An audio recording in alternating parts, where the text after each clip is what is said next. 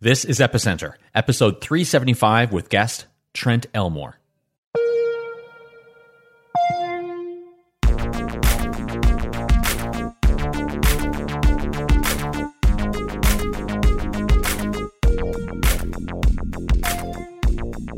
Hi, I'm Sebastian Couture, and you're listening to Epicenter, the podcast where we interview crypto founders, builders, and thought leaders. On this show, we dive deep to learn how things work at a technical level, and we fly high to understand visionary concepts and long term trends. If you like Epicenter, the best way to support us is to leave a review in Apple Podcasts. And if you're on a Mac or iOS device, the easiest way to do that is to go to epicenter.rocks slash Apple. And if you're new to the podcast, be sure to subscribe on Apple Podcasts, Spotify, or wherever you listen. Today, our guest is Trent Elmore. He is one of the founders of the Yam Project. It took off last summer and it sparked a massive movement and cultural phenomenon in the crypto world. I'm talking, of course, about food tokens. So, as Trent explains it, Yam was created as an experiment and it brought together some of the most far out and innovative ideas in DeFi. It borrows from existing concepts, so the fair launch mechanism in YFI and the rebase mechanism in Ampleforth. Stick them together and you get Yams. Trent shares the details about the early days of the project, how it came together. He talks about the rebase mechanism and how that works. He discusses the YAM treasury and what those funds are being used for today. He talks about the governance protocol and takes us through the hours and days which followed the bug uh, discovery, which of course bricked the protocol and led to the launch of the V2 contract. And finally, uh, shares his learnings from this entire experiment, which are really fascinating. Now, you might be wondering why we chose to do this episode almost six months after the whole food token frenzy started. Well, in true epicenter fashion, I think having these conversations later uh, affords us the advantage of hindsight, and we're able to learn more about uh, the lessons learned from these experiments, and that was certainly the case here.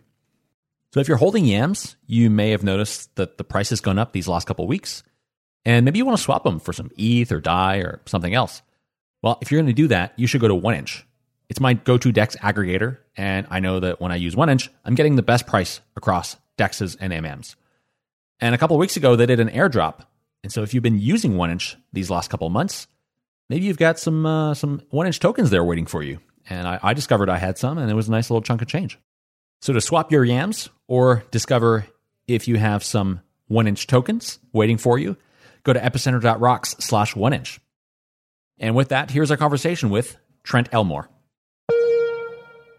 We're here today with Trent Elmore. He is one of the launchers of Yam Finance, uh, one of the you know hottest projects of the 2020, and like really, you know, I, I'd say like one of the pivotal like moments in the like DeFi evolution over the course of the last couple of months.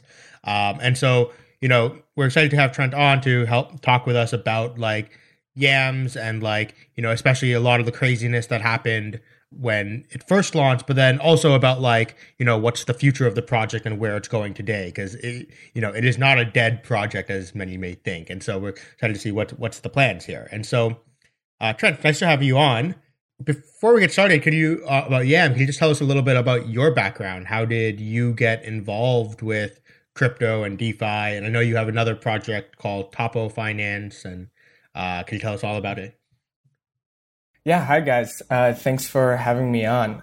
So I guess my uh, journey in crypto and DeFi, well, crypto started, you know, I'm part of the, the 2017 cohort that um, kind of rode that initial first wave um, and then just totally got got hooked on it. Um, my background is originally in uh, art history in school and then advertising after school. Um, so I just really love kind of like have always loved the multidisciplinary nature of um, kind of those uh, disciplines, particularly this intersection of like art and culture, visual culture, and then commerce and economics. Um, and so that obviously plays really well into the to the crypto space. So I really started uh, working in DeFi with my brother Brock um, in the beginning of 2019, really when kind of DeFi first started to emerge as a real thing, when you had Compound and DYDX showing, um, you know, 20, 40% interest rates um, and kind of that initial infrastructure starting to get built out.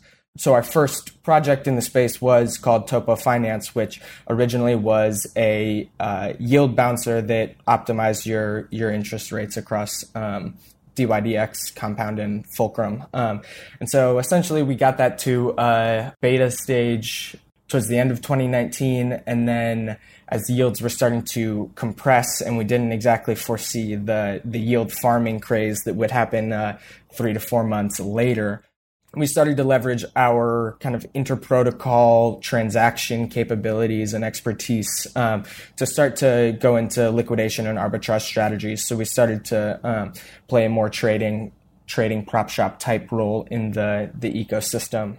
And so we were doing that full time until uh, you know we, along with uh, Will, Dan, and Clinton, came upon the great Yam side quest um, that was originally meant to be just a fun side project that we put together in two weeks. Um, it is now, of course, the main quest and what we're both working on full time. So that's that's a, a, brief background on me. As you just said, um, there's uh, five people who actually launched Yam Finance at the time. So it was you and your brother Brock, and then uh, Clinton Bembry, Dan Elitzer, and Will Price. How did you guys meet? Um, did you come together to launch this specifically, or is this something that kind of was created, you know, goofing around together? Um, yeah. So Will, Dan, Brock, and I have, you know, been in contact with each other for, you know, the last couple years at various, um, you know, Skype calls and Telegram channels and you know conferences and all of all of that stuff. Um, and Dan was familiar with Clinton and kind of brought him in. But yeah, I mean the the original assembly of the the launchers was really just kind of us kicking around ideas and um, really kind of in the wake of Ample's recent uh, decline in market cap and kind of what what's known as the death spiral.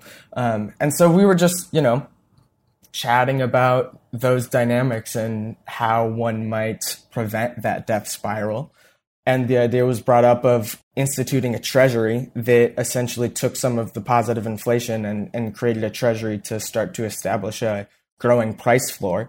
And so then, you know, it seemed like a pretty pretty interesting idea. We started kicking it around more and more, and uh, next thing you know, we just were like, we could actually just go build this and and launch this. And I think we were some of the first in the DeFi space to recognize this fact that, oh, yeah, you can just go build a protocol and launch it. And, you know, it can be that easy, that difficult, um, as as of course is is actually the the case. But um, I think it really started a bit of a paradigm shift in that way. And we'll go into the comparison to Ampleforth and the exact mechanism of the rebase and so on later.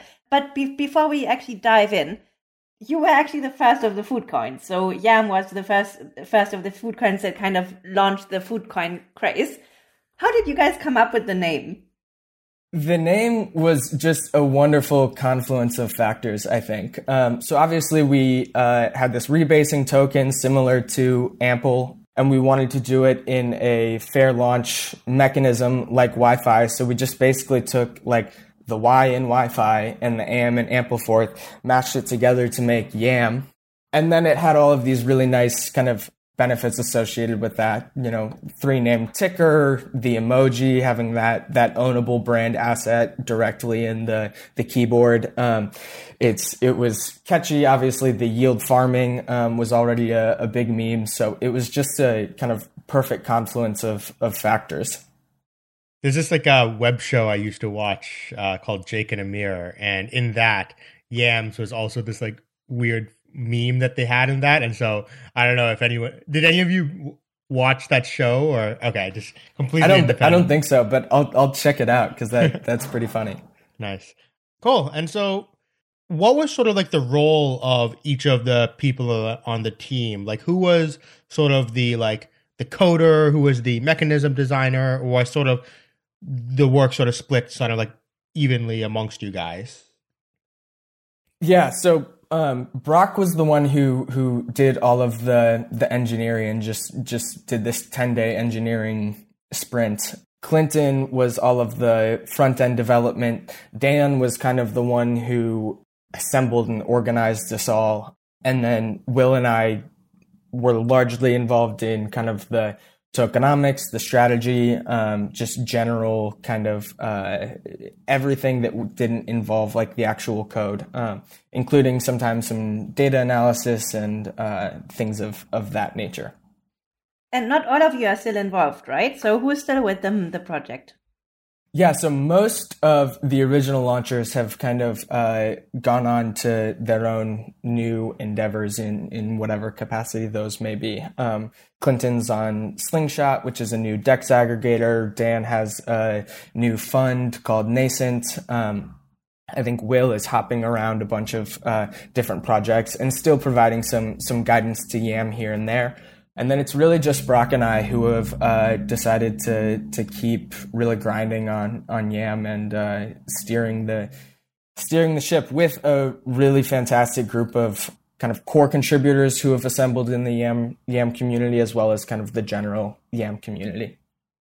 So yeah, let's get into then like the design of Yams.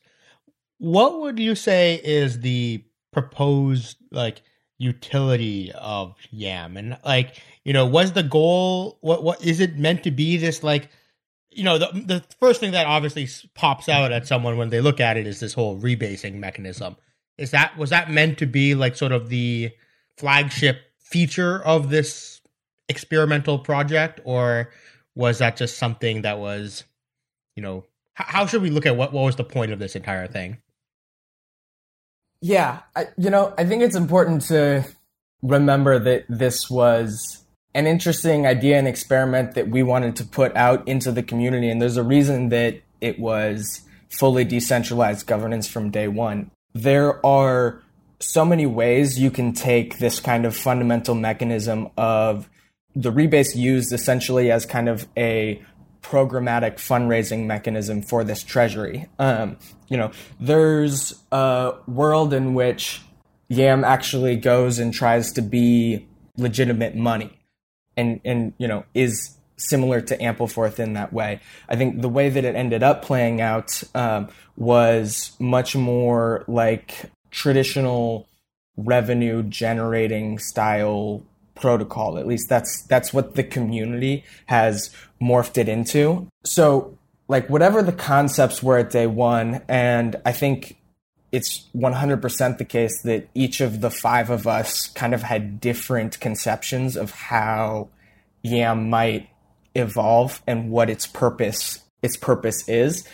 It's a constantly evolving concept that I think over the past few months of being in kind of the fully operational protocol and having this community uh, working on it and ideating around it, we've now isolated a kind of path that we're wanting to go down, uh, which is essentially this fair launch DAO that seeks to really innovate at the intersection of decentralized governance and programmable finance and loves this idea of trying new things, building new things um, in a way that kind of ties all of our financial incentives together, and the Yam community prospers and grows um, as that that ecosystem grows.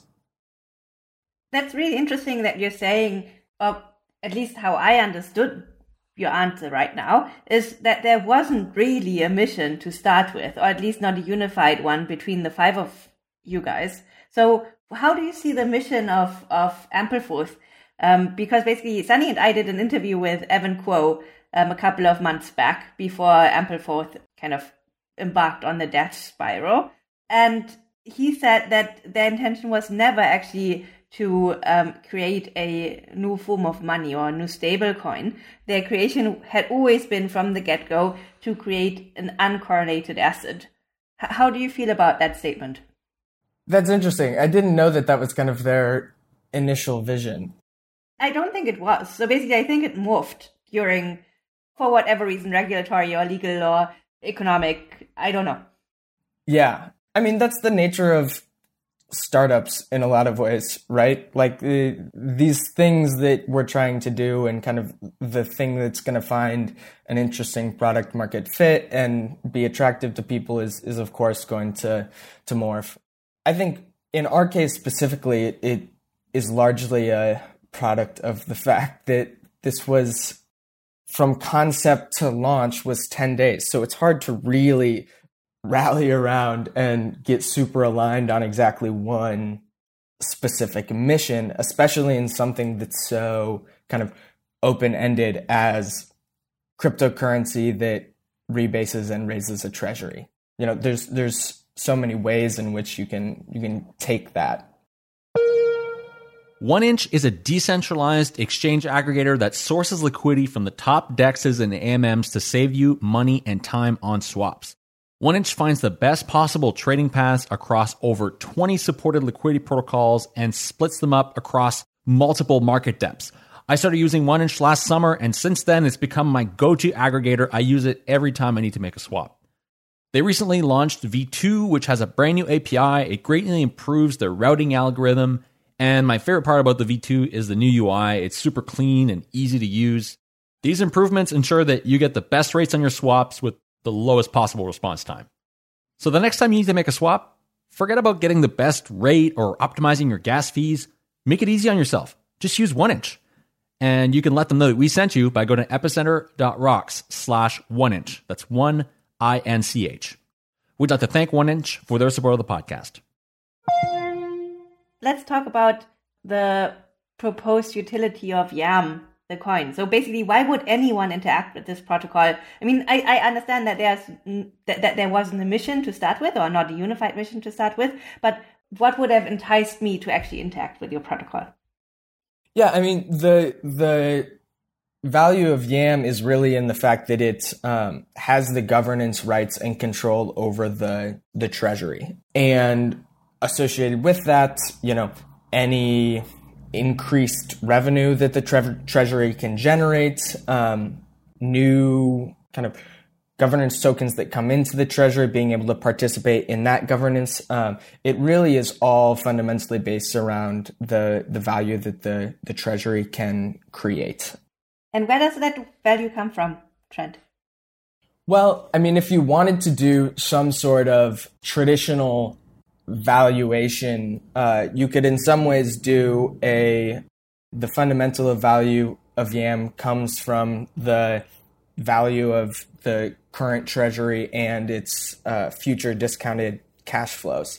Um, I think that's one of the ways in which the community today has really started to look at how we want to develop and the, the types of things we want to do is how can we leverage those funds that are currently in the treasury in order to generate additional revenue in the future. Um, so whether that's providing liquidity in products that we build, in products that other people build, whether that's actively managing that treasury, the protocol ends up being the the YAM protocol ends up being quite a complex piece in which you've got this essentially kind of three million dollar fund currently that that needs some sort of management um, in terms of uh, both investments and expenses. You've got the YAM protocol itself, which is this rebasing protocol with a number of tunable parameters um, and some interesting game theory and kind of different incentives going on there.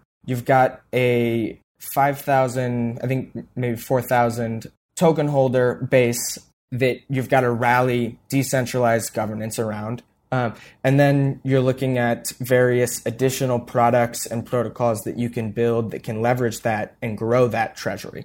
Um, so it's really a quite expansive protocol and community that, that we've created. And it's a lot of work, but a lot of fun.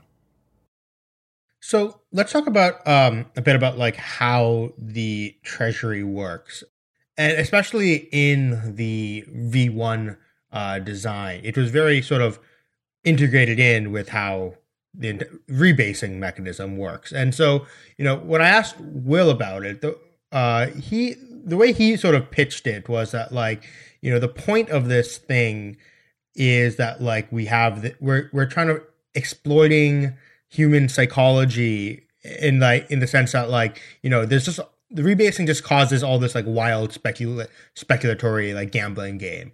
And but we're exploiting this by taking a percentage of the speculative value and putting it to into this treasury that can then be used for public goods funding. So could you maybe like first i guess to start off could you walk us through like a little in more detail about how this sort of treasury funding works with the in the context of the rebasing mechanism yeah, um, totally. And I, I, obviously don't agree with all of uh, Will's assessments there. Um, but essentially, there's the standard rebase mechanism, which is that, of course, uh, when the price of the asset is above the peg, it will inflate the currency that is meant to decrease the price towards that peg. And on the other side, if it's below the peg, it will uh, deflate to increase that price. And so essentially, what the um, YAM rebasing does is it looks at the Uniswap TWAP, and currently we're um, our main TWAP is actually two hop TWAP that goes um, ETH USDC, YAM ETH ETH USDC to get that one dollar um, price target. So we're doing some some very fun TWAP hopping, but essentially it looks at the uh, on a positive rebase the change in supply that is going to occur according to the rebase calculation. And it takes 90% of that change in supply and distributes it to all of the the holders utilizing essentially scaling factor within the token. So all that really changes is the scaling factor number which automatically adjusts the the number of yams you have in your wallet and then it takes the in the V1 protocol takes the other 10% of the supply, mints that supply, and then sells it into the uh, Uniswap pool programmatically to then raise funds for the treasury. Um, so, you know, one of the ways that I've I've always looked at it is we're using rebasing not so much in this way to to like get this price stability like like Ampleforth wants to to go for. We're specifically using the rebase mechanism to measure demand and then operationalize that demand to raise funds for the treasury. I see. And so every time there's a increase in demand, you take a portion of that increased demand and basically capture that capture that for the treasury. Yeah, exactly. Um, and you know, there we've heard uh, you know, a variety of pushbacks to this uh, to this mechanism, you know, both outside and inside the the community, and it's kind of an ongoing discussion of exactly, um, you know, how this rebase mechanism should uh, kind of operate going forward. What are some of the most interesting pushbacks? A lot of the community basically looks at it as uh, a tax on holders.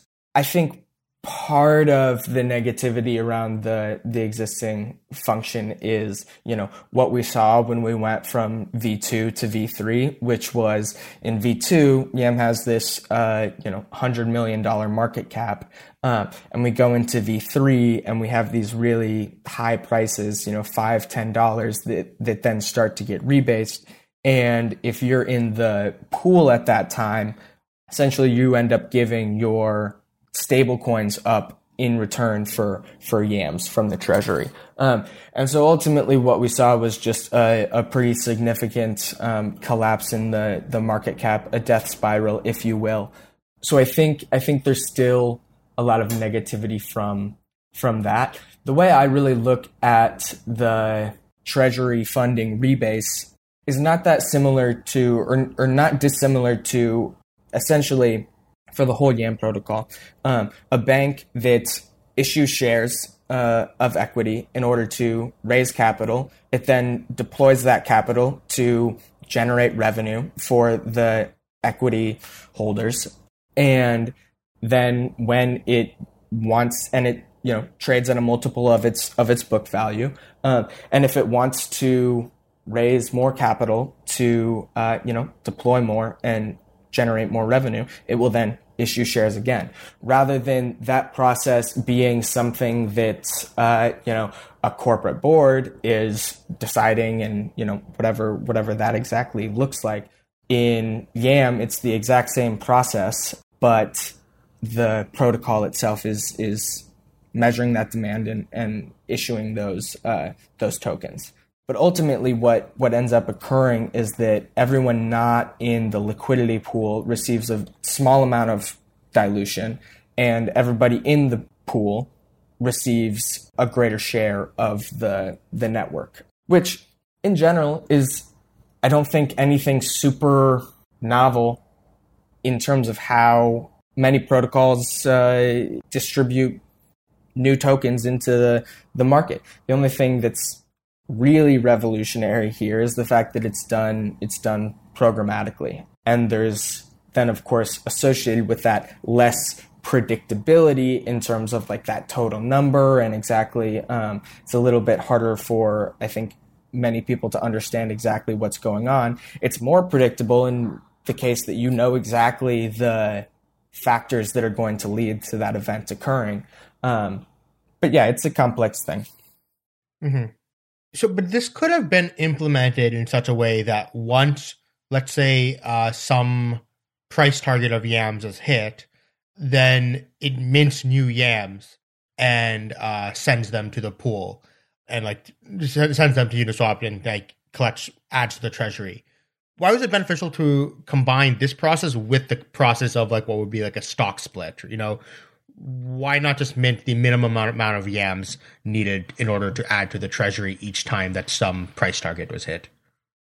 Yeah, I you know I think that's a that's a great question, and I think you know that's one of the kind of rebase replacers that has has been discussed at, at various times in the uh, the protocol. You know, I think there's a large degree to which we're in many ways just dealing with what was conceptualized as a interesting experiment that was mashing up a number of kind of mechanisms. I think there is a degree to which part of it is just the the fun, the speculative fun around rebases um, and how that does play into uh, you know the the psychology of the the space. I personally wouldn't recommend anyone listening to go launch a a rebasing protocol because the the hassle of it I think is is far far beyond the uh, the fun of it. But you know, we also launched at a time in which rebasing was still a very poorly understood mechanism. I think I, I remember kind of around YAM seeing all of these takes on rebasing uh, rebasing assets in which people just clearly did not understand what this mechanism was and, and how it worked. Even like people I would consider uh, fairly smart in the space. Um, I think now we've seen so many at this point that, that people mostly have a handle on it and that it is essentially a, a stock split. So, so um, Trent, um, can you shed some light on the game theory behind this? So basically, in a rational uh, world, how would I behave? I mean, if you look at the rebasing, your YAM becomes worth less right? So basically, the optimal strategy would be, you know, in on like uh, in a very naive view, the optimal strategy would be to um, sell your YAM before the rebase and rebuy them afterwards. But um, then basically everyone could do that, and the, even those people who do that could be front run. So basically, what is is there an equilibrium? What's the game theoretically optimal way to be uh, way to behave in these settings? Yeah, so there are kind of a number of factors and roles to to consider. And Will Price does on our uh, YAM Finance Medium publication have a great uh, article on you know exactly what his view of the the game theoretical uh, optimum is. In general, it's just about understanding how the supply changes and how essentially the the price impact of the rebase sell are actually impacting various uh, various holders.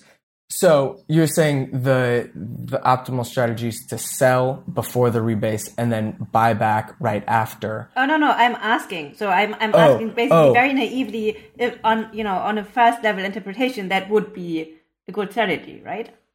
Oh, well, uh, no.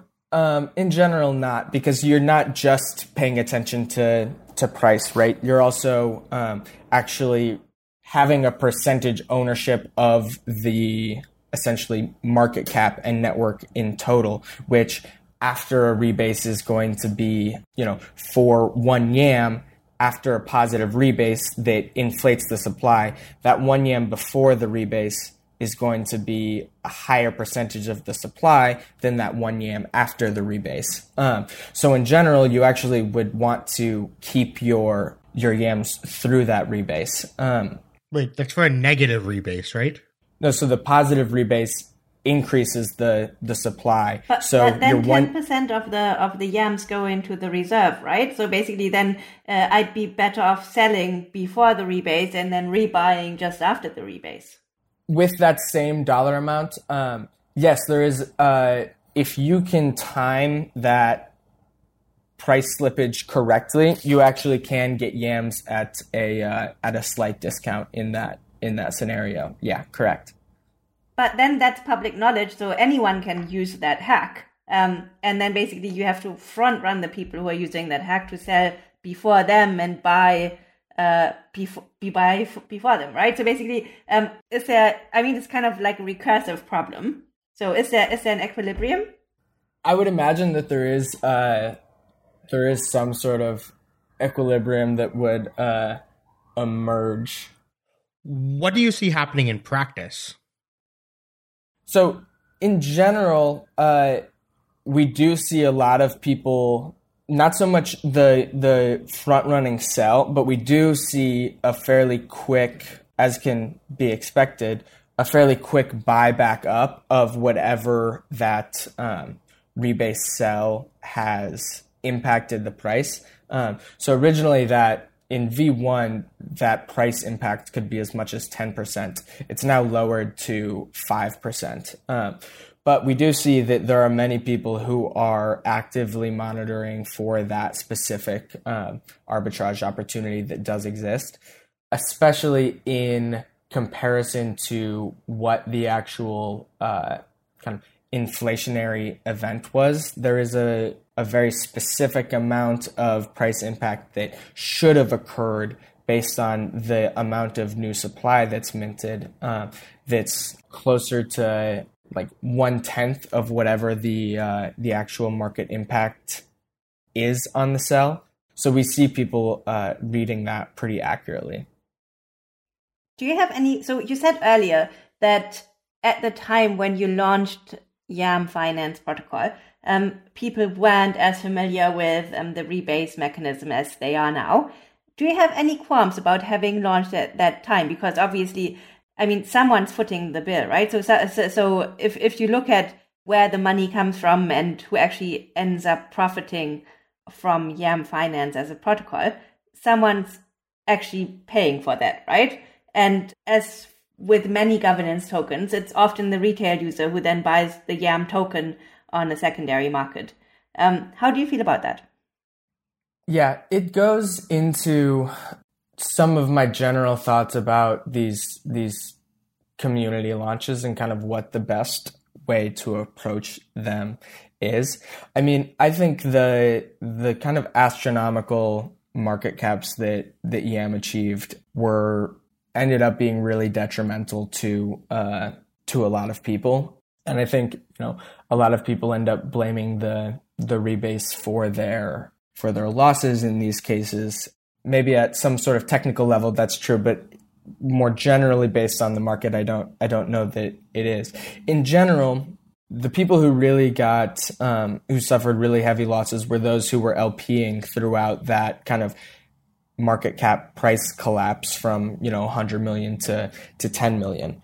In general, as with any LPing situation, if you're bullish on the on kind of both tokens in your in your pair, this is just kind of a general pool two. If you're bullish on your pool two tokens, then um, in general, it's not necessarily super detrimental for some price price impact to occur and you to accrue more of those those tokens.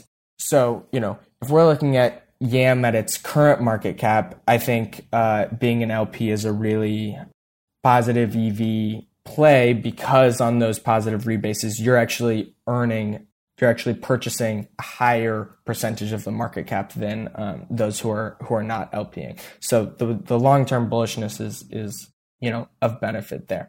But at the time, you actually incentivized LPing, right? So basically, um, you dropped YAM on people who provided liquidity um, in the YAM Uniswap pool, no? Yes, I mean the protocol. Uh, the protocol did that, as was always its um, extremely explicit functionality. You know, as I was saying earlier, I think one of the things that we've seen, especially lately from some of these community projects, is that if you build up really large, really diverse community extremely fast, I think almost all of the time it ends up backfiring in some way, shape, or form. I think one of the smartest things that a kind of decentralized, potentially anonymous, community based protocol can do is to kind of begin by building quietly with a really strong product. I think that's something that like Empty Set Dollar did. Um, ESD, and I think they've they've achieved some really fantastic things because of that mechanism by which you can, with a small group of you know committed, interested participants, kind of grow uh, in a more sustainable way. Right. So, speaking of this like community and like growing it very quickly. You know, we talked about the ample for the fourthy side of, of yams, but let's talk about the yearny side of yams, which is one of the things that you guys did, which was very interesting, was this staking of other DeFi tokens. And I, I, maybe it's not the first one to do something like this. I'd say maybe like Ed, Edgeware was maybe one of the first ones to do this idea of a lock drop. But you guys like took it to the next level where, where like you allowed eight different tokens to be locked essentially in order to earn to import the community. And so how did you guys come about doing this mechanism? How were these eight tokens chosen? Yeah, it's funny. We were I mean, when we were building this, we were just like kids in a candy shop being like, "Oh, this is cool. This is cool. Let's throw this in there." Um and you know, obviously when we brought in the fair launch and the decentralized governance, we knew that if we had this decentralized governance, we needed a really strong community to be able to operate and participate in that. And so essentially, what we looked at was okay, Yearn did this, um, you know, stablecoin farming. We don't actually want the big stablecoin whales to be the ones that are helping govern this weird decentralized protocol. We want the people who have participated in governance before and who know how to operate, you know, DeFi on hard mode. And so that's really what we started to to look for in terms of tokens that would be included in our in our farm. These really strong, really strong communities that could get the word out, could participate in governance, could understand the rebasing mechanism. And so we really just thought about how we could build the community that that we wanted to to see. I think what ended up happening was that anybody in crypto at all, anybody in DeFi at all, all of a sudden had a way in which to earn and participate in the the YAM YAM protocol, which in some ways is is a really exciting, amazing thing. I don't think that was entirely our intention and i think that was uh, part of the reason it gained such like just astronomical heights in such a such a short period of time. And so when you guys did as this like fair launch you know i guess yeah obviously this was meant to be sort of a side project for you guys.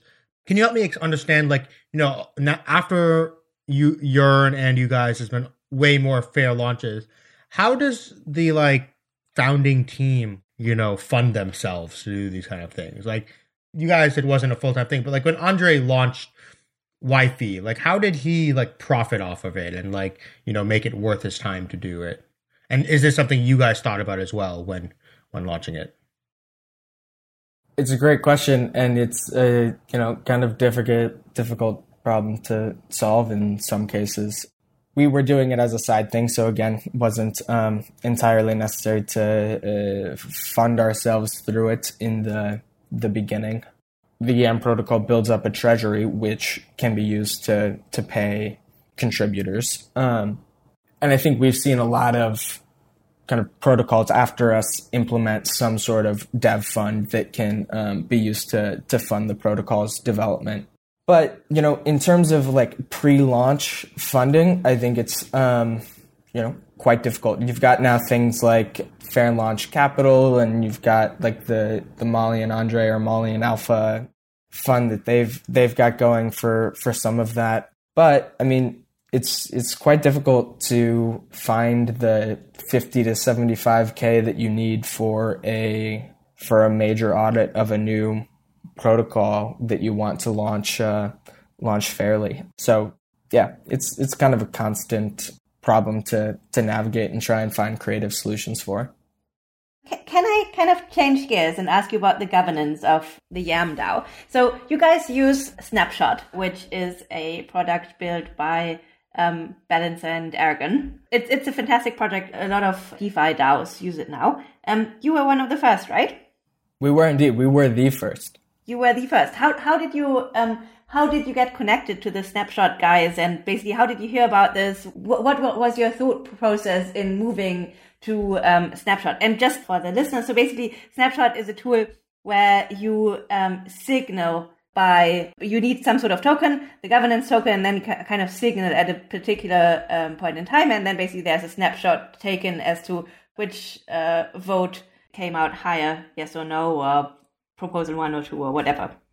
Yeah, so we really use Snapshot as our consensus gaining mechanism prior to an on chain proposal. You know, we're fully committed to fully decentralized governance. So really nothing in the in the YAM ecosystem can can get done at a protocol level without it going fully on chain. But Snapshot's a great solution in that uh, we can just write some words on a web page and then have people vote on that um, prior to fully developing all of the the necessary code and you know doing all of that. That work without knowing what that what that community consensus is. Um, and so you know I think part of it in the early days was just a, a timing and exposure issue in which I think everybody knew Yam had uh, had some governance that that needed to to take place. We were very much in the the spotlight, and we were actively looking for something that would allow us to get direct token holder consensus. And so the balancer guys reached out and then uh, got connected with with Snapshot, and we were uh, very happy to be kind of the testing ground for uh, for their tool, which now is like used by seems like hundreds of uh, various DAOs. So yeah, really really fun to kind of play play a part in their story as well. So, what are your takeaways from uh, community governance with um, off-chain voting or off-chain governance in a way?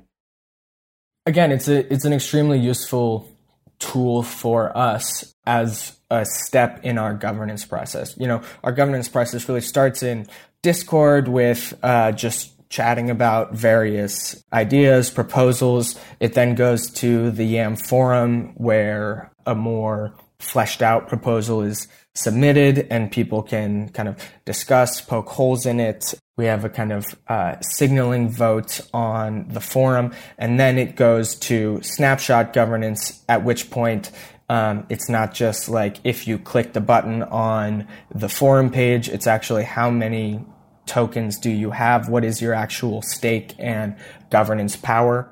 And then we can use that to go on chain and kind of do a variety of batching of proposals on chain for um, kind of to to help lighten the the weight of that governance overhead and process but it's a it's a super important tool in the the arsenal of of YAM governance for sure. How was the like you know one of the parts of the you know Yam origin story and myth is that like you know it it was went from idea to deployment in like 10 days. And so like what was that process like, especially when it comes to like writing the code and stuff? You know, normally projects take obviously something like Cosmos is like a completely different thing, but like, you know, in our head it's like, oh, it's just going to take like 8 months and ended up taking us like 24 months. How did you guys manage to like actually execute and deploy so quickly? It's a great it's a great question. Um I mean, Brock is really a very fantastic engineer with a great kind of already built in understanding of deep knowledge of compounds protocol in general. So there was some synergies in terms of adding that governance module.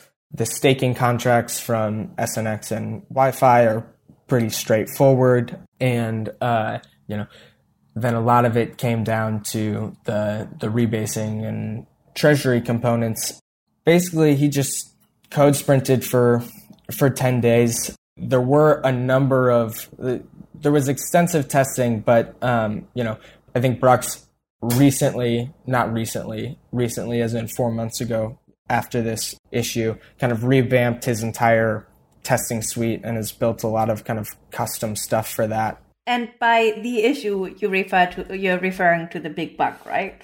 The big bug. That is that is correct. Can you walk us through the big bug?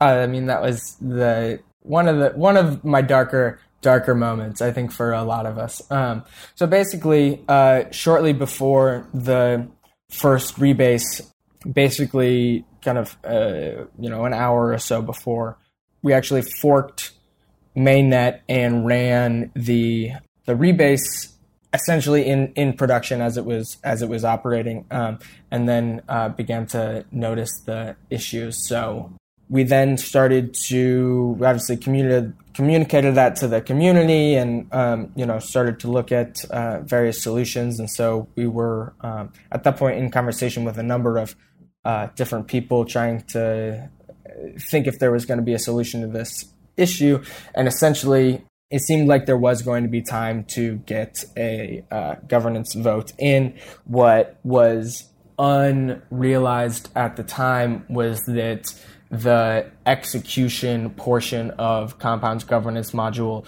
right at the, the time of the last step in the, the execution governance process, actually does one more check as to whether quorum has been hit. And so, you know, it's one of the lessons of this whole thing uh, is just how complex these systems are and the interactions between them. I think, especially in a situation like this, in which once this bug is introduced, it's it's no longer the system that Brock designed, and so it becomes a totally different thing with uh, kind of new emergent emergent properties. And so it was, yeah, it was a total total nightmare. I thought we could could save Yam. I don't think I've ever or will ever see global coordination effort like that again in my lifetime in uh, you know under 12 hours. It was insane, insane to see. And then it uh, it got quite dark again after that when uh, it, it was discovered that we could not actually fix the uh, the bug and the protocol was bricked. Even though it ended up not working, I thought like the recovery effort was like super cool to watch because like you know we are all like watching that over that that that uh recovery bar and then like at some point it like overflowed the web page itself and that, i think that was like something really cool to watch. What are like some of the other highlights of the process? Like what do you think did go really well in the recovery process and allowed you guys to do this sort of like global coordination? I think it was just a combination of how exciting it all was. And I mean, I think we've seen this kind of all throughout DeFi summer how drama filled and exciting this this space can be.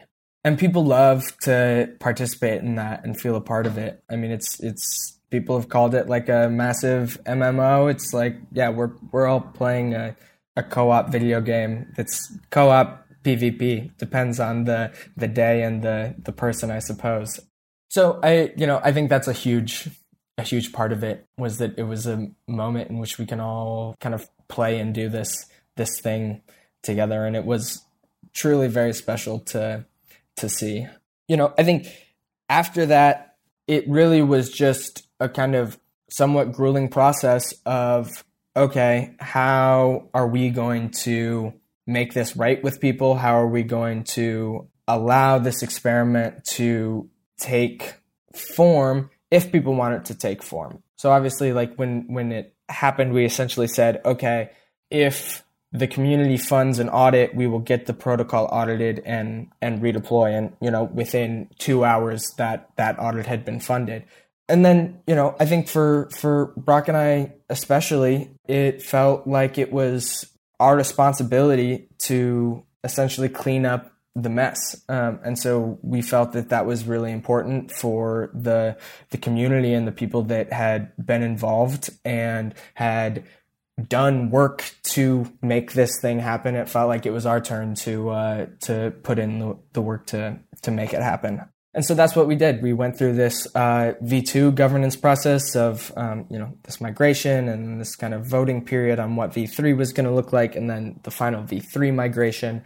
Um, and we've really just been focusing on building a community of contributors that are aligned with the vision that that exists and that has emerged, um, and who really just want to build cool things in DeFi um, and kind of explore what these these bounds are and so it's it's been really fascinating and fun to see kind of that emergent community come about. So, if you were in your own shoes um, six months ago, would you do this again? And if you would do it again, would you still put your name to it? Well, I would certainly not do it exactly the way we we did it. Um, I, you know, I, I think we kind of we obviously massively massively underestimated the uh, amount of attention and excitement this thing was was gonna generate. Um, maybe that was a little bit naive of us at the time, but uh, it certainly looks naive now based on how some of these things operate. But at the time, we had no idea that this is how it was uh, that it was going to go. So would certainly get an audit. Um, I think the anonymous aspect is is quite interesting.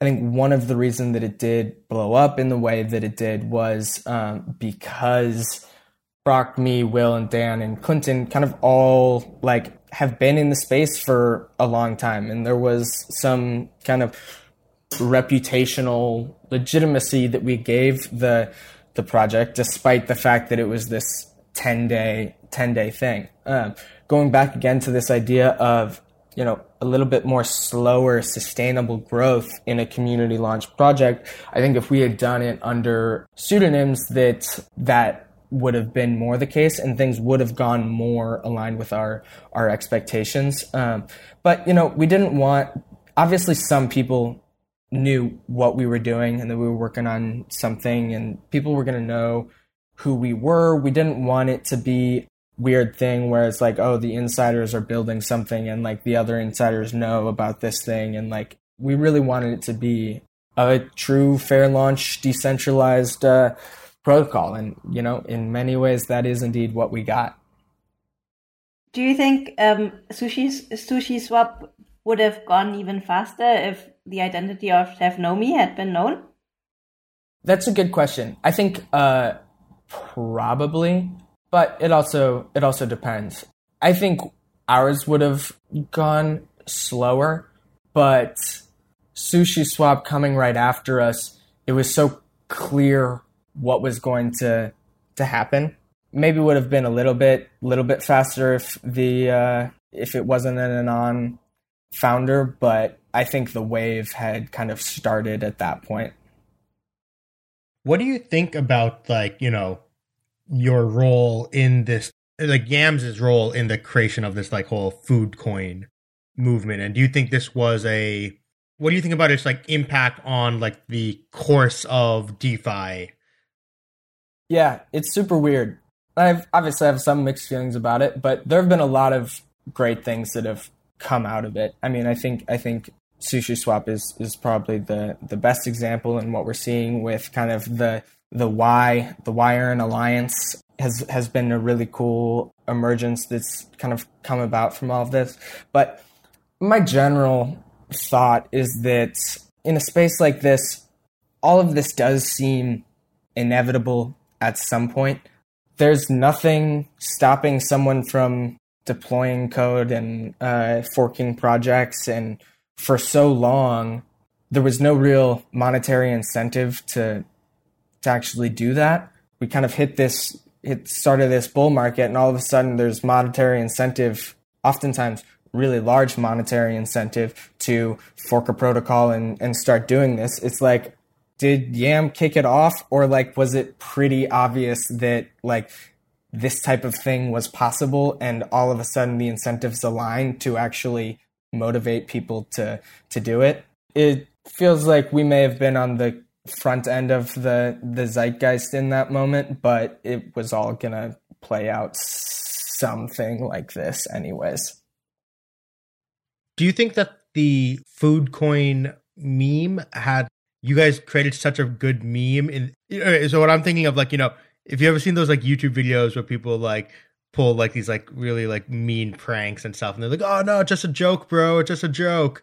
Like, do you think it's like this whole food coin meme and like, "Oh no, just an experiment, bro," like you know, just a food coin, but that really like you know maybe there's something more malicious going. Not in the case of Yams, but like in you know Yams on if you look at the GitHub repo, it has 251 forks, one of which is mine. Do you think that was like do you think your meme got perverted into something that you didn't like? In a lot of cases, yeah, absolutely. It's also, you know, I've never seen front end interface forked like that. It was really quite something to see of it just like become a standard. I've never seen a front end interface become an absolute standard. So, you know, definitely hats off to Clinton for for that work. It was really really cool to see. Yeah, I mean, it it of course got got perverted, and a lot of it is similar to kind of my early argument that as soon as these incentives align to motivate this behavior, like the scammers come out of the the woodwork. And I don't like having been a part of providing them an interface for doing that and providing them a, a highly marketable meme for for doing that. But it's also the nature of the space to latch on to memes and riff on them. Definitely didn't quite predict how much this one was going to take off. I think one of my favorite moments in all of this was the the web page that came up that was uh, you know every single food emoji dot finance um, available for for purchase. And there's the there's the little thing like we'll take like ETH, BTC, and then Yam, and then like they crossed out Yam. I just thought that was really, I thought that was really funny. And so let's talk about like what's the looking forward for Yams uh, now. You know, one of I think the main shifts I see is that like up until or at least you know previously the most of the treasury accumulation was coming from intended to be coming from the speculative value of uh, of yams, uh, and like you know, as the demand increases, that adds more to the treasury. But now there's now there's like a large push in the community towards creating more cash flow, like other sources of cash flow generation for the treasury. And so, uh, could you talk a little bit about like what are some of the projects that are happening in this uh, regard? Yeah, and so this was kind of always how I again imagined the the treasury would work and how the the protocol would would work. If we're just amassing this treasury and not doing anything with it um, it's like is that's that's not exactly a, a great deal for uh, for investors. So it's like what can we do with that um, those treasury funds that that we accrue that actually uh, return value for um, yam holders? And so over the past you know couple months, we've really been working on a variety of ways in which we can we can take this. So some of it has just been pure investment. So we've built out some custom OTC contracts that we've executed large purchases of uh, ETH and DPI. And so that's a, a cool contract that uses TWAP bounds to ensure fair pricing um, and allows a DAO to actually make an OTC trade, which is uh, quite interesting. And then we took that ETH and DPI and we're farming index with it. Um, so we're generating some some index revenue. We've also got we're incentivizing Yam ETH liquidity on Sushi Swap. And so when people deposit into the YAM incentivizer, we actually then take that SLP and put it into the sushi bar and actually earn sushi for the treasury. And so there are a number of kind of treasury management type things we've been working on. Our kind of upcoming one is the YAM DAO set in which we're working with Set to use their V2 contracts to have a more active treasury management system that still retains full trustlessness. So we're essentially hiring a set manager who is going to be Krugman uh, on on Twitter, who's actually currently the second second largest AUM on set protocol. So essentially targeting some correlation numbers and just general allocations that then can be rebalanced and, and managed in a more active way that also will have a management fee that other DAOs or investors can actually participate in the management strategy that that we're um, that we're following. So we've got that kind of treasury side of things. When it comes to the treasury side of things, how do you make sure that like the governance of this is like nimble enough to make decisions in timely manners and like also how do you make sure like you know because all of these decisions now are public and have to be voted on how do you make sure they aren't like front run basically? Yeah i mean that's a how do we make sure we're not front run? It's, it's i don't know there's a whole lot we can do there. The set collaboration is really our attempt to combat the degree to which every single movement of treasury funds requires a one to two day forum discussion, two day snapshot, two and a half day governance process. So it's like there's a minimum five days to do anything with the treasury. Once we get it into the V2 set, we're going to be able to uh, make some of those changes on a much faster time frame. We've orchestrated the treasury manager contract to have certain guardrails. So like the set manager can't just like add a new token or add a new farm kind of willy nilly to make sure that you know those those uh, treasury assets are still really safe and secure, and we don't have to trust that that Krugman has uh, has YAM's best interests in mind, even though he does. Trying to really balance that being nimble and having that that active management side of things, but um, also you know we've we've got to be uh, really careful in how we're we're doing these things. There's a lot of people's money at stake, and uh, decentralized governance moves moves slow. Um, so we're we're thinking really actively about how we can always be be more nimble, but also um, still retain the trustlessness, decentralization, and, and security. Um, and, and, you were going to talk about a little bit about the uh, before I cut you off. You want to mention some of the other stuff that's being built. Yeah, a couple other um, of kind of our major product pushes are I think by the time this ep- episode comes out, we'll um, have announced our UMA collaboration on a product suite we're calling uh, degenerative finance. Um, so degen derivatives. So essentially, these are going to be a variety of derivatives built on top of UMA's infrastructure that will allow DeFi users to essentially speculate on a variety of kind of on-chain DeFi metrics. So the contract we're taking over for UMA is the UGAS contract, which is essentially a one-month gas future. We're looking at uh, some impermanent loss hedging, some total value locked derivatives, um, volatility derivatives. So the building out this general product suite on top of UMA contracts, which which we're really excited about that collaboration, and they're obviously uh, an excellent team to to work with. So building on top of other protocols is something we're definitely interested in doing. Um, but we're also building uh, currently a, a, you know DeFi Lego insurance product called Umbrella uh, that essentially takes a Uniswap slash balancer approach to the creation of uh, these insurance pools that an underwriter can come in and underwrite what we call a, a meta pool that consists of various contracts that it covers and then protection seekers can come in and get protection on a single contractor protocol specified by by the meta pool. And so I think one of the really cool things about that, besides its um, kind of trustlessness and uh, ability to build these different configurations and have different uh, kind of pricing models and things like that, um, I think one of the big differentiators is the degree to which you can get coverage on specific contracts. So you can imagine, for instance, uh, a Yearn metapool that has each vault included in it. And rather than having to purchase protection on just Yearn in general, I can say, okay, I have my funds in the YUSD vault. That's the one that I actually want protection on. So I don't need to necessarily be paying for all of these uh, all of these other vaults that are that are included. Um, there are a no- number of other kind of interesting things, but I I think that's one that's um, that's going to be quite interesting and uh, different from the existing protection protocols that we've seen pop up in the last in the last couple months.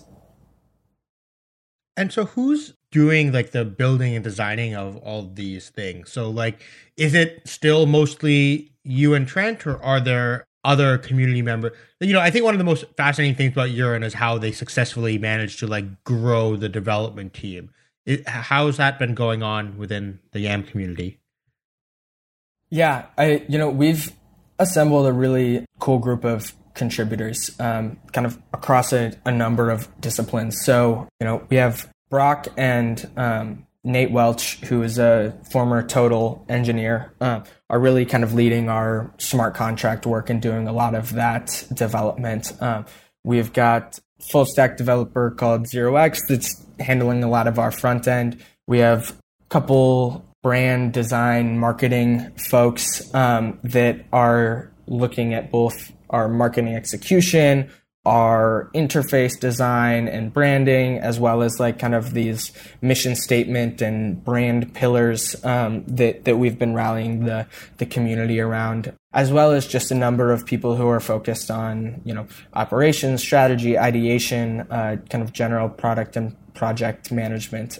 So we've assembled a great a great crew and we're kind of currently in the process of onboarding some of them to be full-time contributors that receive uh, monthly payments. And in terms of like the governance process with that we've deployed actually a new a new governor. So we have a multi-governor model and this the compensation governor essentially has a lower lower quorum requirement. So it can be kind of managed by less people but it's got a much longer time delay such that the um, kind of main YAM governance can always uh, go and cancel any proposal that that is that they don't agree with. Uh, so we've been doing a lot of this kind of organizational building, which has been an interesting experience outside of the framework of you know typical company structures. So you know we're a little less probably laissez-faire than Yearn is in terms of their like uh, you know just come literally here's the GitHub, do whatever you want.